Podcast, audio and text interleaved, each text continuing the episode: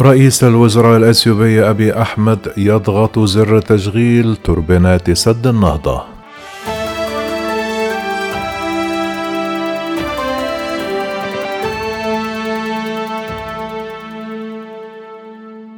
جال رئيس الوزراء الأثيوبي أبي أحمد رفقة مسؤولي رفيع المستوى في محطة توليد الطاقة من سد النهضة.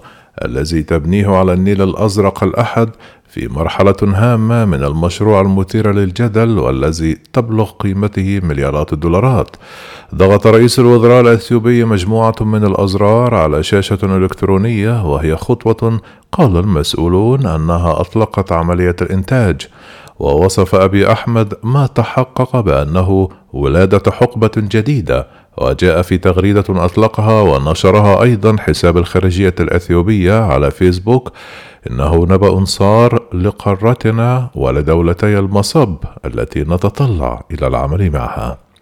لكن القاهرة والخرطوم تريان في المشروع أنه تهديد لهما نظرا لاعتمادهما الكبير على مياه النيل فيما تعتبره أديس أبابا ضروريا لتأمين الكهرباء ولتنمية البلاد إلا أن أبي أحمد سعى إلى التقليل من أهمية تلك الهواجس.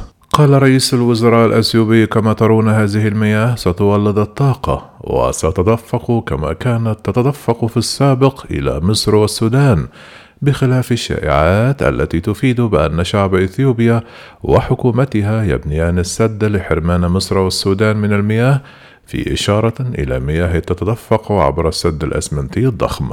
وتابع رئيس الوزراء الأثيوبي أن إثيوبيا لا تريد إلحاق الضرر بأي أحد. إثيوبيا لا ترغب إلا في توفير الكهرباء للأمهات اللواتي لم يرن قط مصباحا متوهجا. مشددا على أن الخطوة ستسهم في إخراج الشعب الكادح من الفقر الذي نحن فيه حاليا.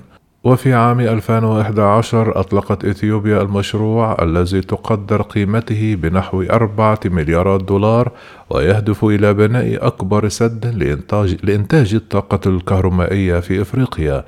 غير أن هذا يثير توترات إقليمية خصوصا مع مصر التي تعتمد على نهر النيل لتوفير حوالي 90% من حاجتها في مياه الشرب والري.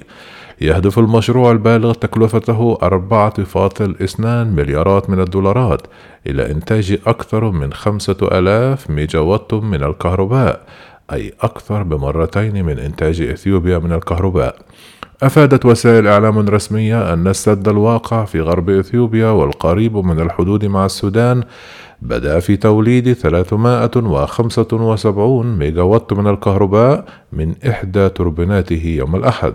وقال مدير المشروع كيفلي هورو في تصريح لوكالة فرانس بريس بعد حفلة التدشين أن توربينة ثانية سيبدأ تشغيلها في غضون أشهر موضحا أنه يتوقع أن يبلغ المشروع كامل قدرته التشغيلية عام 2024 يذكر أن مشروع السد أطلق في عهد رئيس الوزراء السابق زيناوي الزعيم المتحدر من تيغراي والذي حكم أثيوبيا لأكثر من عقدين حتى وفاته في عام 2012 وقد ساهم موظفون حكوميون في إطلاق المشروع عبر تقديمهم راتبا شهريا في العام الماضي الذي سبق إطلاقه وأصدرت الحكومة منذ ذلك الحين سندات سد تستهدف الإثيوبيين داخل البلاد وخارجها. لكن المسؤولين نسبوا الأحد الفضل في إحياء المشروع إلى رئيس الوزراء الأثيوبي أبي أحمد بعدما أدى سوء إدارته على حد قولهم إلى تأخير بنائه وبشكل متكرر.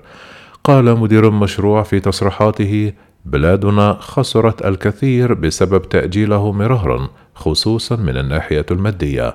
وكانت السيدة الأولى زيناش تيتاشو من بين الأشخاص الذين حضروا المراسم يوم الأحد بالإضافة إلى رئيس مجلس النواب والمحكمة العليا ورؤساء إقليميين ووزراء.